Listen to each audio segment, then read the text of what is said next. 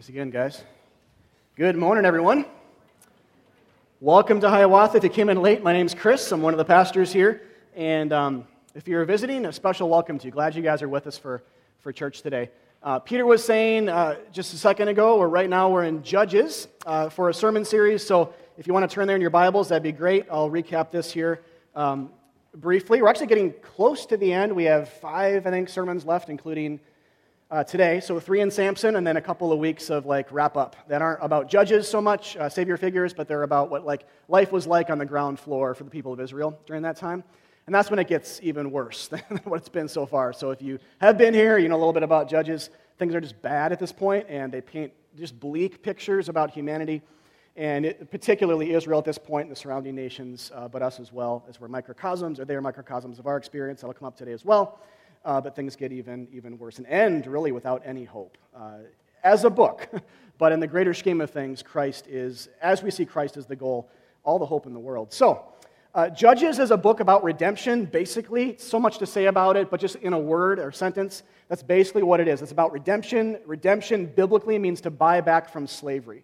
So, at this juncture in Israel's history, in biblical history, Israel from about 1400 to 1000 BC, this, this book covers, was being given this land, but in their sin, they continually rebel and hurt people and kind of take on the religious practices of the surrounding nations, which included child sacrifice and all kinds of unspeakable things towards themselves and other people. And the surrounding nations, too, are extremely wicked, and they're kind of serving as this thorn in the side to the people of Israel. And the judges themselves are kind of circling the drain. I mean, they're like themselves, too. They start out decent and their sins aren't, you know, center stage, but as the book goes on, intentionally, narratively, they are exposed. They are listed out uh, in many ways. Also, the people of Israel, which will come up at the end of the book, like I was saying, but the judges, too, uh, become worse. And so the hope in that, as we said a few weeks ago, is that the judges can whisper hope, but what we really need, because they die too, is a good judge, a perfect judge who lives forever, who, who doesn't die. And that's what we have in Christ. So, really, these stories then, it's judges plural, because they're a collection of stories about God raising up judges, savior figures, not courtroom judges here, but like we think about them in English, but like tribal chieftains and savior figures, to save Israel repeatedly from oppressive surrounding nations in spite of, as I was saying, in spite of their sin. And so, theologically, then, uh, this book, and I'll share this cheat sheet again with you by way of reminder, or if, if you're seeing this for the first time. Judges was never, like anything else in the Bible, never meant to be read on an island of meaning. So, interpretationally, or the fancy word for that is hermeneutically, as we, as we approach this interpretationally with our own methodologies, asking the question, what does this mean for us, and especially as Christians in a different covenant, different part of the world, so far removed from this? The Bible itself says that these stories serve a purpose of telling a greater story. Like in a small way, it tells the story in this greater way the story about Christ, who would come later into the world to kind of complete these stories and fulfill them and, and kind of retell them in his own way, but in a final, declarative, I'm the final judge, I am destroying the ultimate oppressor, I am bringing redemption at the highest level kind of way. So, as we do that, as we read the Bible that way, in the way that Jesus does himself, and the New Testament authors do themselves, so in a biblical way, we read the Bible, then we see that ju- the judges here are actually whispers of Christ beforehand, even in their imperfection. And Israel and the surrounding nations are a microcosm of us, and, and the judges themselves, too, as we were saying before. The other nations, too, being pictures of the ultimate oppressor that we need redemption from sin and, and death and demonic uh, presence and kind of control in the world and so forth, and ourselves, salvation from ourselves land and rest themes, which are cyclical here as well, which isn't so much in today's passage, but that comes up cyclically when the people have su- substantive rest in the land. Jesus talks about himself in those terms in, in, the New Testament as being like land, as being like this place of rest for people. And, and where we have a portion of him, like Israel had a portion of land in the Old Testament. We have a portion of Christ now, a share of him, like uh, John 13 says in, in the New Testament. So he speaks about himself in those terms about this is what it means to be with God now, is to be with Christ and to believe in his grace and to rest under his work for us, his, his death and resurrection. So, I say albeit crude here because there is more to say about Judges than this, than this, and I hope you've been seeing that in this series, and some things even will come up today that are a little bit outside of this. But this basically is how to read the book, and it won't mean really anything to you or me if we don't approach it in this biblical manner, as though it was always intending to be prophetic narrative.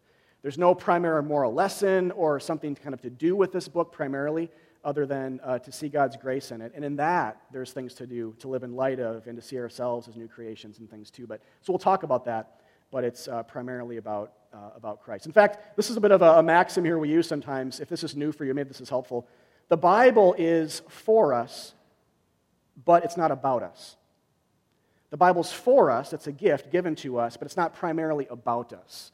And we can flip that around sometimes or kind of think that it's you know, more just the former, that it is about us primarily and we're kind of the, the main character or one of the main characters and, and it's for us in that regard. But actually, the way the Bible speaks about itself is the Bible's for us as a gift. God speaks to us through it, but it's not primarily about us, it's about Jesus.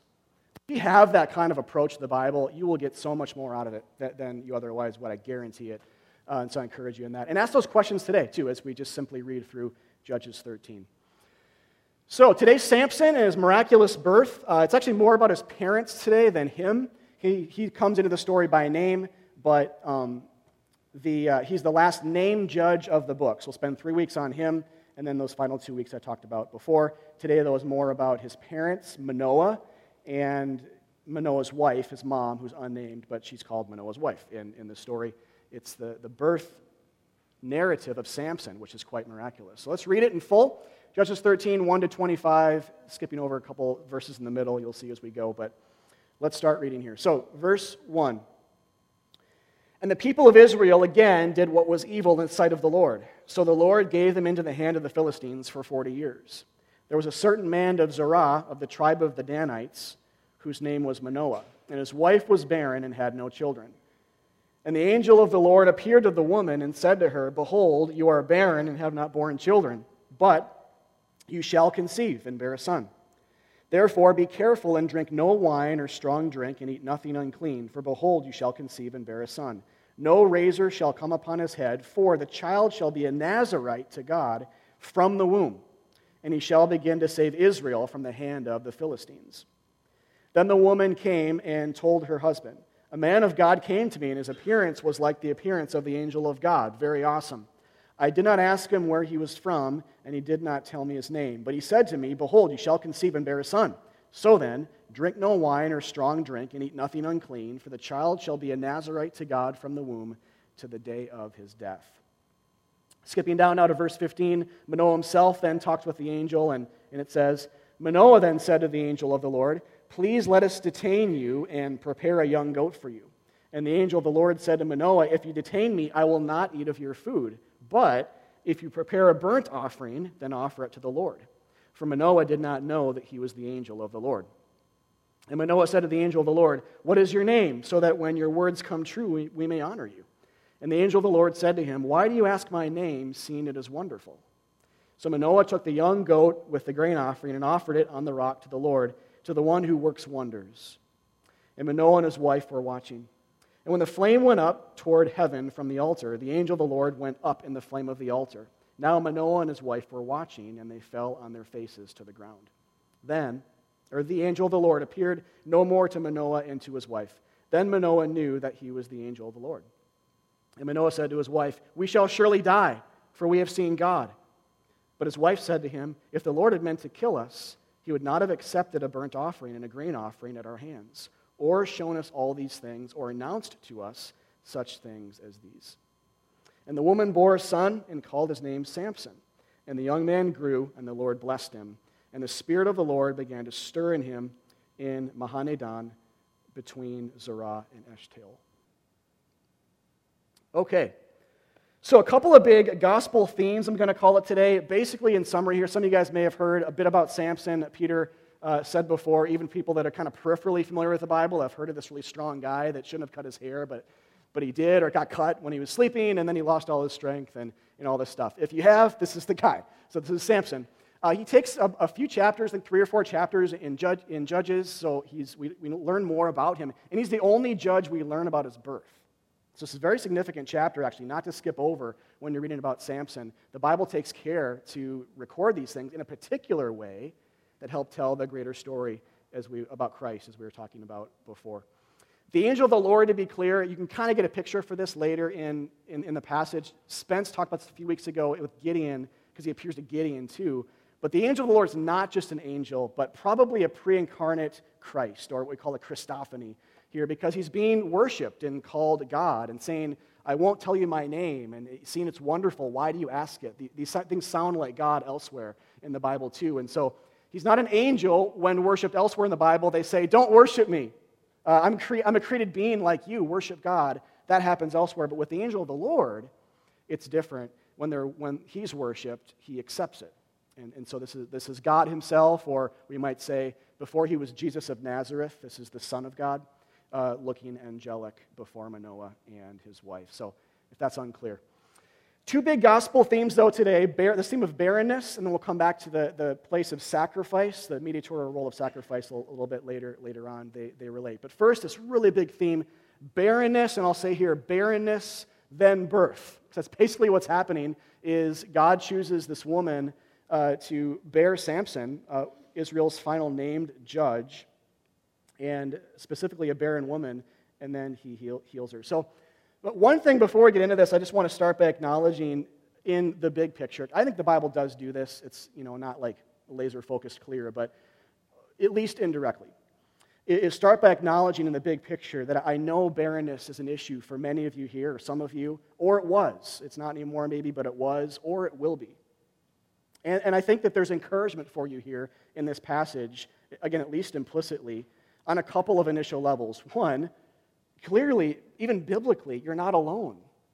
You're not alone here in this church, but, but also just kind of the grand scheme of humanity. Many other women have, and, and husbands who mourn with their wives, have walked this path. So, so, one, you're not alone. Two, as it says here and shows, God sees you and He cares for you. It, it really is that simple and that profound at the same time. He didn't have to write barren women into his story, but he did.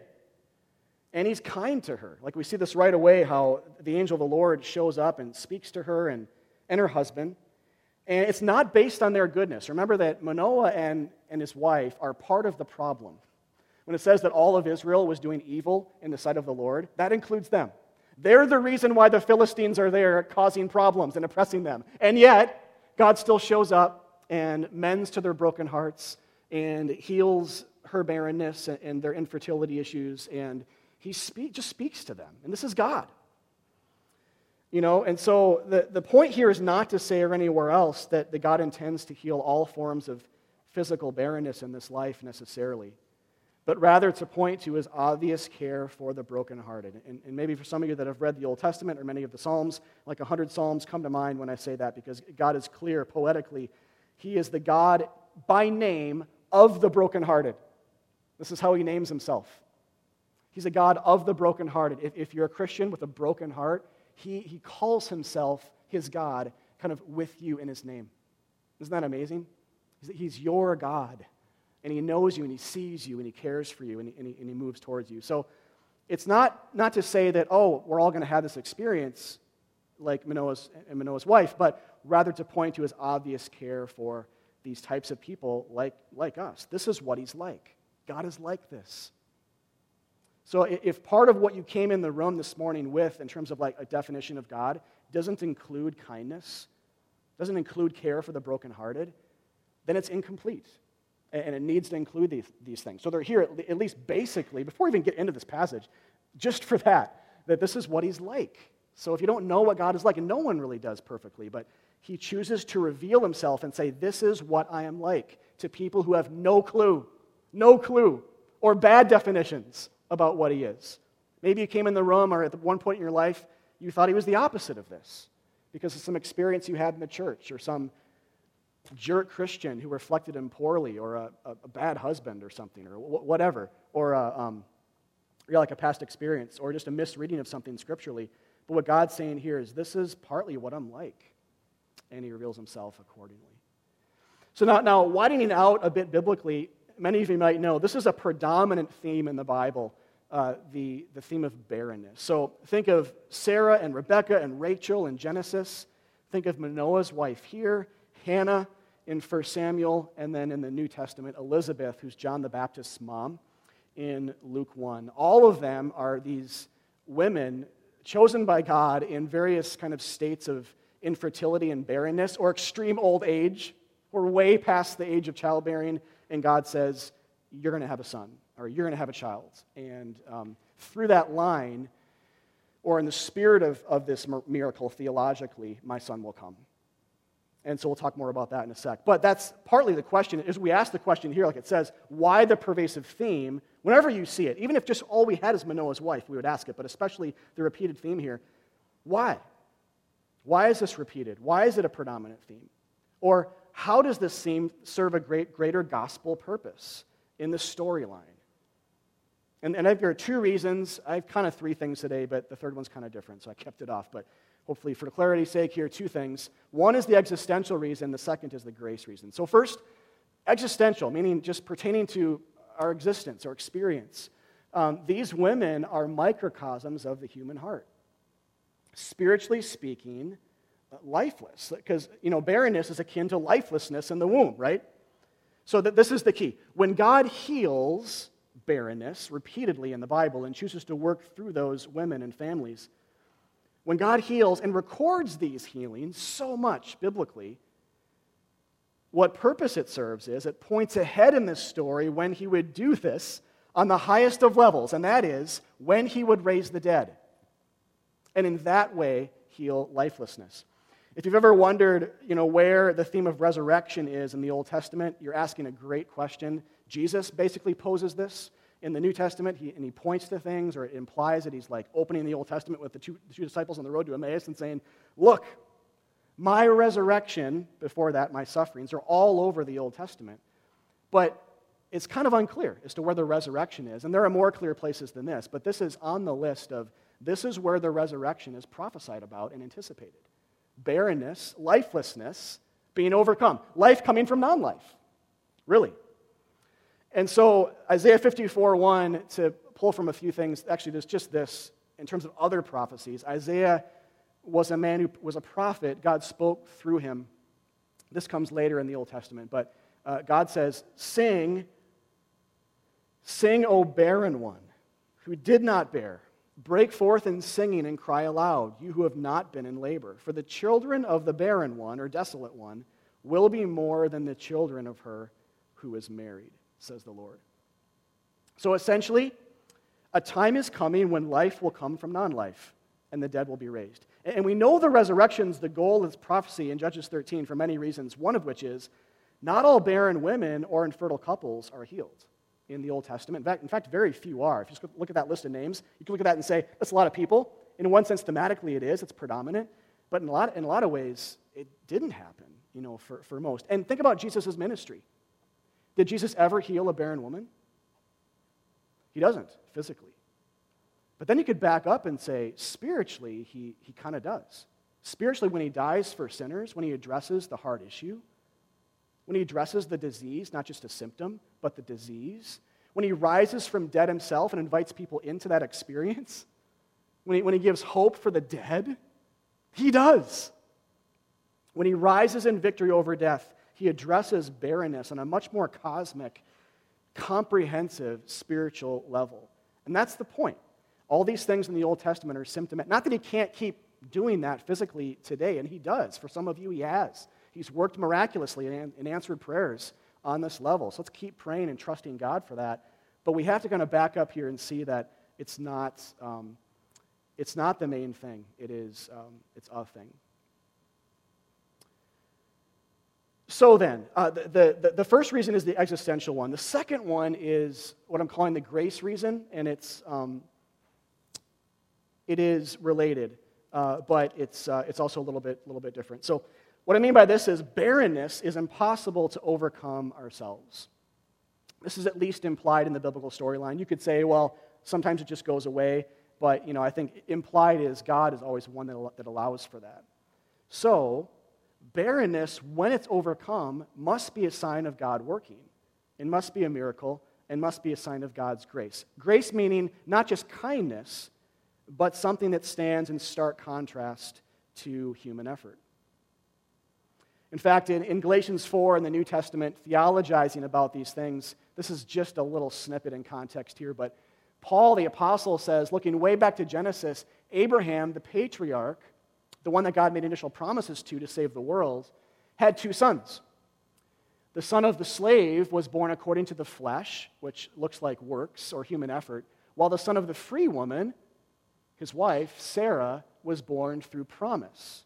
It was completely a miracle. It was given to his wife, who was 95 plus, barren, not able to have kids. But God said, You will have kids. And, and so, or to, to put it another way, one was produced the natural way through a non barren, fertile woman, and that looked like human effort. Or Paul, that's what he's saying here is he's saying that reflects this idea of the Old Testament way of thinking by law or by human effort or, or works.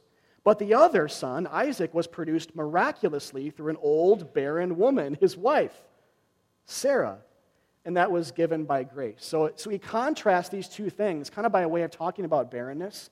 And this is one of the reasons why he works this way. He wants us to see that it's by grace we're saved. Not through human effort, making a choice to have a child, fertile people, but working through an infertile couple and miraculously allowing it regardless to say that it's about God overcoming rather than, rather than humans achieving. So, the big so what to this, then, I was kind of saying this already, but the big so what in, in Galatians 4 and Judges 13 plays a part in this is that Jesus would genealogically and theologically come from the line of God doing everything and humans doing nothing, and not from the line of human effort. Jesus did not come from the genealogical or theological line of Abraham saying, I will produce with my effort this child so that God can work and bless the world. But instead, the line of God just allowed this 95 year old barren woman, never had kids, to just all of a sudden have a kid, to miraculously conceive. And it was through that woman that Jesus came to, again, undergird this idea of grace. Manoah's wife's experience then continues this story and is really all of our experience in the gospel. Like, like the angel says here, one of the more significant things you see in this whole passage is when the angel says, Look, behold, you are barren, but you shall conceive. Theologically, that is the exact same thing as saying, Behold, you are dead and lifeless, but in Christ I have made you alive. Think of Ephesians 4. You are dead in your sins, then verse 4 begins with the but. But God made you alive. It's the same thing, spiritually speaking. It's the same thing theologically, and it's the trajectory to, towards which all of these barren women stories are pointing. And, and it's, eh, you know, these stories then, you guys, exist for us. Whether you're barren or not, married or not, childless or not, these stories exist for us then on a greater level. They're, they're here for us when we doubt His love or wrestle with sin or fear. It's, it's the greatest of all scandals. God, the essence of light and love, the holiest of beings, creator of the universe, showing kindness to people who do evil, and just allowing life to come into dead spiritual corpses. That's what he's done for you and for me, whether you realize it or not. That's kind of the, you know, the, the poking but sort of good news to this is even with our bad theology and our, and our failure to grasp this, God is saying, oh, actually, this is what's happened behind the curtains of you coming to know me. I've loved you more than held out a carrot for you to find and chase. I've come 100% your way to love you by dying for you. And in that way, to heal your inner wasteland of, of spiritual barrenness. Another related reason we know this, this has a Christ pointing dimension to it, is due to the similarities that this narrative, some of you guys may have seen this, that it has with uh, Jesus, the, the birth narrative. And so, just to compare this for a second, there's more to say, but in yellow, just kind of highlighted some similar things. In both cases, an angel appears uh, to uh, the, the mother of, of the child and says, Behold, you, you will have a, a, son. You'll conceive and bear a son. And then the so what is, is the similar too. Like in Matthew 1 on the bottom here, for he will save his people from their sins is exactly linguistically alike. he will begin to save Israel from the hand of the Philistines. And there's meant to be an overlap here to connect Samson and Jesus as Savior figures. That'll become a little bit more clear in future weeks. But also, for today's purposes, that we will see God's heart for working the impossible over and over and over again in the biblical storyline. Because virginity is an even bigger hurdle to overcome than barrenness, right? Jesus' mom was a virgin. He was conceived by the Holy Spirit inside a woman. But her betrothed, her, her uh, what's the name again? we don't say betrothed anymore uh, fiance, thank you. Look, I'm sounding archaic here.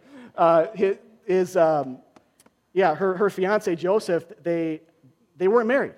They hadn't, uh, there's, there's no consummation of the marriage. She was a virgin. And that's when, she, that's when she conceived. It sounds a lot like these stories of barren women beforehand, a lot like Sarah, especially, but, but also Manoah's wife. God overcame virginity with Mary, and again, barrenness, so that no one may boast or lay claim to helping bring salvation into the world or into their own hearts. So Joseph, Mary's fiance, couldn't boast and say, You're welcome, world. You know, he, had nothing to say because there's no consummation. They hadn't had sex yet. So God, God circumvented Joseph, just like he circumvents you in all of your moral efforts, in everything good you've done in your life, in all of your you know, shining moments as a person, loving people well. He goes around it, not through it, to show that it's by his love that you're saved, not by what you do. This is why the virgin birth is not just a miracle, it's good news. The doctrine itself is not just, oh, it's miraculous that God worked that way. Isn't that amazing? It is. The doctrine itself is the gospel. It is good news for us. Because if it didn't happen this way, then Joseph had something to do with it, which means we could more easily assert that we have something to do with our salvation. And that's terrible news. The virgin birth is just another way for God to say to us, Watch me work for you, my child. I love you. And watch me show that for you when I die for you. It's just another way amongst the thousands of ways in the Bible for him to say, I want to lavish my grace upon you. Stop working so hard. Or like Peter at that Last Supper, um, you know, wanting to wash Jesus' feet. Let me wash your feet, Jesus. And Jesus says, No, if you don't let me wash you, you have no part with me. We don't wash Jesus' feet. Jesus washes ours. So we could more easily assert that. In the virgin birth, then, you know, at the end of the day, it becomes this, this gospel pointing, this gospel pointing thing. So all of this is the goal. Uh, you know, it, it's not, not a fool's hope that maybe our physical barrenness might be overcome. You know, and I say fool's hope there, not that we can't hope for that and, you know, and pray. And for, again, for a lot of you, this, is, this has been healed. Like we've prayed and we've seen people in our church overcome years of infertility. Uh, the miraculous has happened here. And so we need, need to acknowledge that. But, but please hear me say this kids are not your ultimate hope. Kids are not your ultimate hope. I'm saying this to all of you. Your parents are like, yeah you know, but kids, kids make terrible gods, terrible gods. They cannot save you. They will not always be there for you. They won't serve you.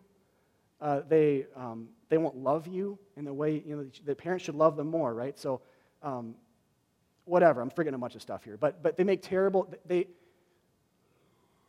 don't put your hope in kids. Don't put your hope in having kids. Kids are not your ultimate hope. Health is not your ultimate hope.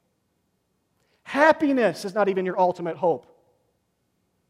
Your ultimate hope is that God might finally make his way back to you after you abandon him, and that death itself might not separate you from the love of God.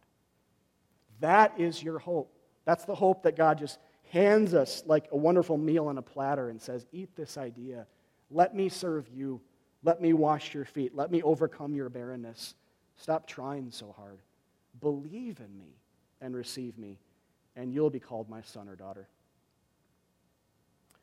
So, how else do we know this is the case in Judges 13? The second piece today uh, is let me just recap this latter part. Really, it's a sacrifice that mediates sinner and God. Recap is the angel says to Manoah, I won't eat your food, which is interesting. We'll come back to that.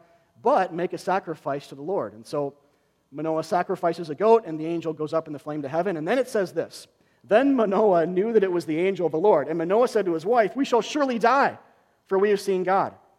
But his wife said to him, If the Lord had meant to kill us, he would not have accepted a burnt offering and a grain offering at our hands, or shown us all these things, or now announced to us such things as these. Okay, so this last part is extremely key. Narratively, you may have felt this actually as I read it in the first place. Narratively, it's like for at least momentarily, Samson and the Philistines take this huge back seat to this greater problem in the forefront, which is we saw God, we're going to die. That's the immediate problem. We saw God, we're sinners. Sinners who see God die. This happens elsewhere in the Bible. The holy and the sinful can't coexist. We've seen God, we're, we're going to die. But then Manoah's wife just sort of uh, inserts this wisdom into the situation and, and says, The Lord didn't mean to kill us.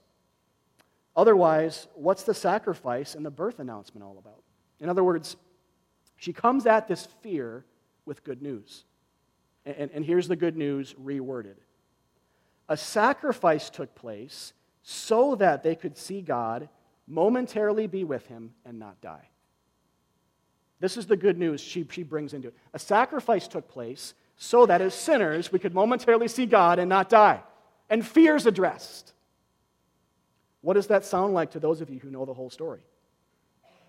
This too is the gospel beforehand. The, the birth narrative gives way to, in Judges 13, an atoning death.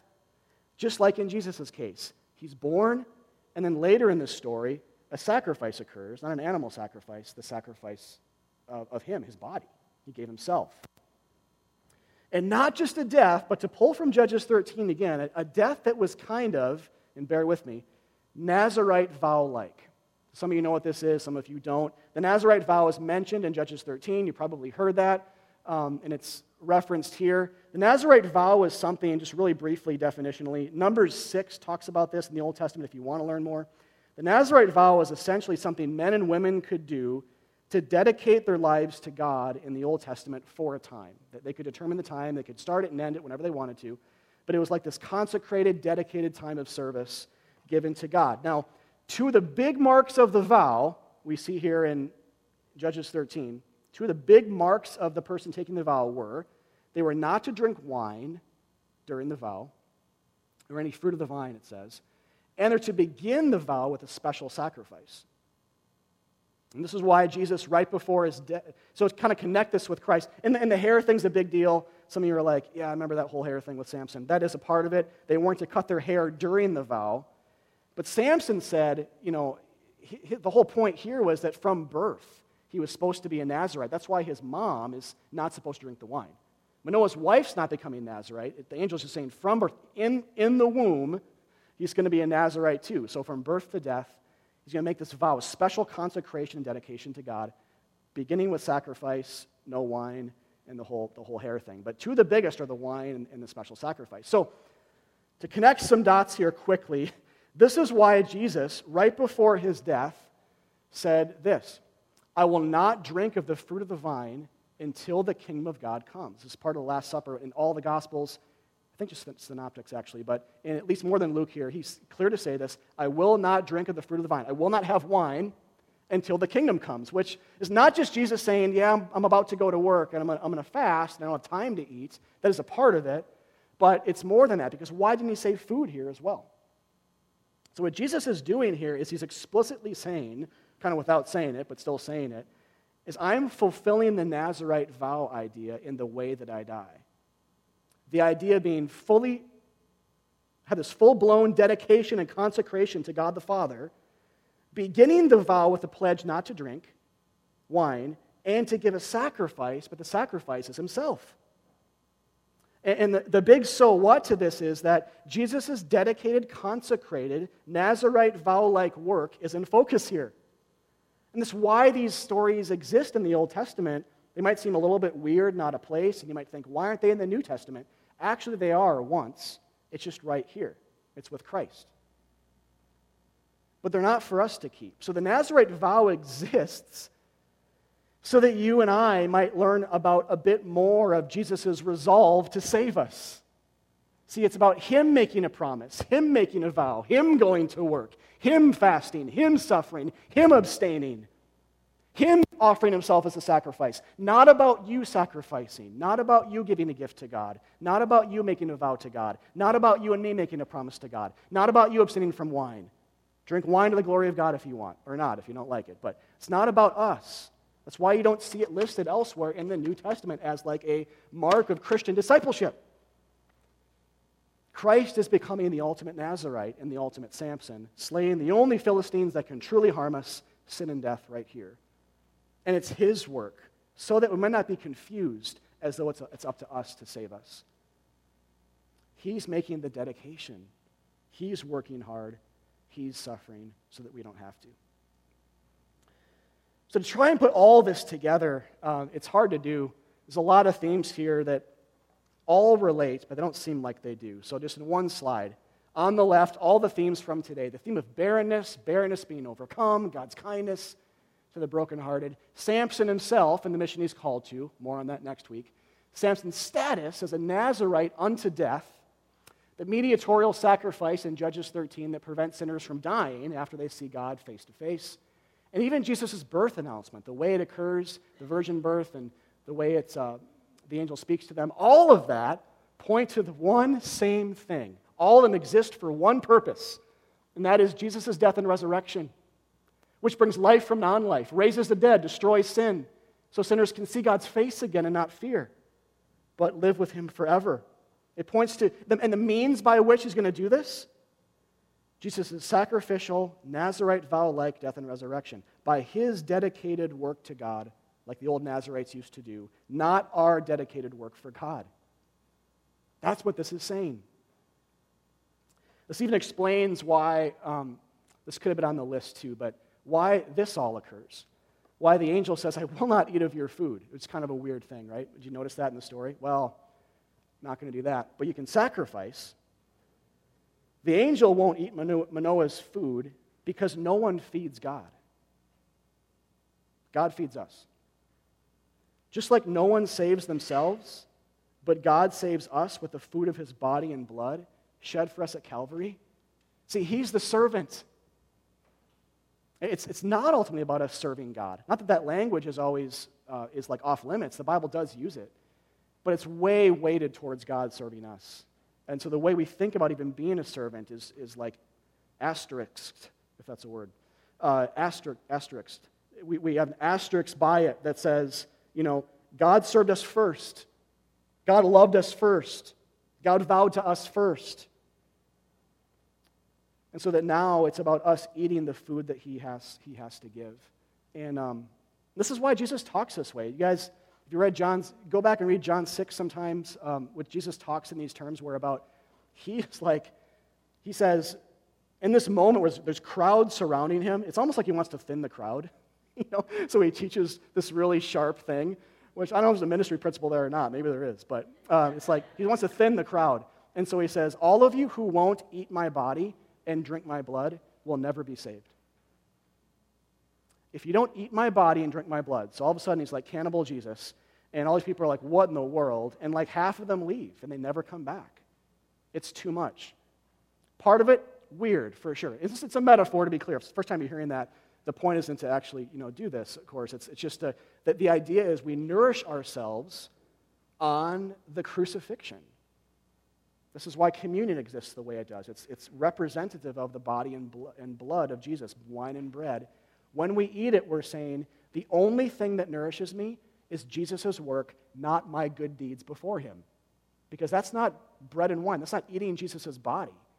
You know, you doing good things in your life, how is that Jesus' body? You know, we have to eat the gospel, eat the fact that God sent his son to die for us and nourish ourselves on it and centralize it so much where we're saying nothing else ultimately matters. There's other things that matter, but ultimately, no, not a chance. Nothing will challenge that. And so, that, so that's the goal. Uh, and, um, and, and to try to put all this together, then I think that chart starts to get at it. But, but I think I want us to see that all of these things are different ways of saying the same thing. That's one way to look at it. All these things are different ways of saying the same thing. And they exist then not they're for us, but not about us. You guys see how that's the case here, too? They're, they're for us, they're a gift of God for us, these stories and truths and themes and gospels and all of that. But they're not about us. You're not in the story. Uh, you know, maybe like we're kind of like Manoah's wife in a way, right? A, they're a microcosm of us, but we're not really the main players. This is more about Jesus, much more about him and his grace than, than, than about us. So in conclusion, there's lots to say. Um, here's what I think is, is the biggest thing, though. I think this is a passage about hope. Hope for lots of people the, the barren, the infertile, the childless, the brokenhearted, the nameless, the sinner, and the dead. God is stronger than all of those things. And here's the invitation Do you believe that today? Do you believe He's stronger than all of it? And do you believe that He showed that strength actually through weakness when He became weak to die among criminals for you, for you and me? I think that we should read Judges 13 and passages like it and say, God is going to do something. I think that's the, because everyone's passive, right, in this story. And um, I think one of those songs said, or was it Peter was saying? I kind of already forget what Peter you were saying. Changed my life, but I kind of forgot it already. Just kidding. But um, he said something, I think, about how baptism's passive. So you saw the baptisms, you can't baptize yourself.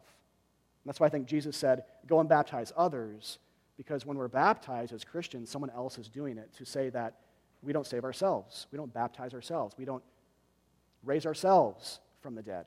That has to be done by an outside force that moves on dead things, breathes on them, and makes them alive. So the baptism of the sacrament itself tells us this every time we see it. When you see two people in the water, what you're seeing is the principle of grace over works. Grace not works, grace not works, grace not works. You're seeing it shouted, demonstrated, shown. And so that when the angel, I'm going to come back to this to, to end, when the angel says this, when God says this, behold, you are barren and, have born, not born children, but you shall conceive and bear a son. This is, this is huge. This is how it preaches to us. You know, he, he doesn't say, um, you know, behold, you are fertile, so don't give up. Keep trying harder. You're actually fertile, but you haven't quite made it work yet, so get back in the saddle, so to speak, and try harder. It doesn't say that. But rather, you're barren. And I, and I think, I don't know if you guys, yeah. This is what I, this is reading it a little bit, but this is what I think is going on with Manoah's wife. Like she hears this, behold, you're barren, and she's thinking, I know. Like, you don't have to tell me I'm barren. I've been struggling with this for decades. What, what, why are you rubbing it in? But she had to know.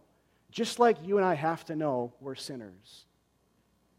God in love tells us we're dead. God in love exposes our need, right? If we don't know that first part, we won't like want or feel like we need the second part. This is the whole Bible in a verse, tucked deep away into the like dark recesses of these terrible narratives in Judges 13. This is the gospel. The whole storyline. You're a sinner, but God's going to make you alive anyway. You've done nothing to deserve eternal life, but God's going to make you alive anyway. How? Through Jesus Christ and his work. That's the whole thing.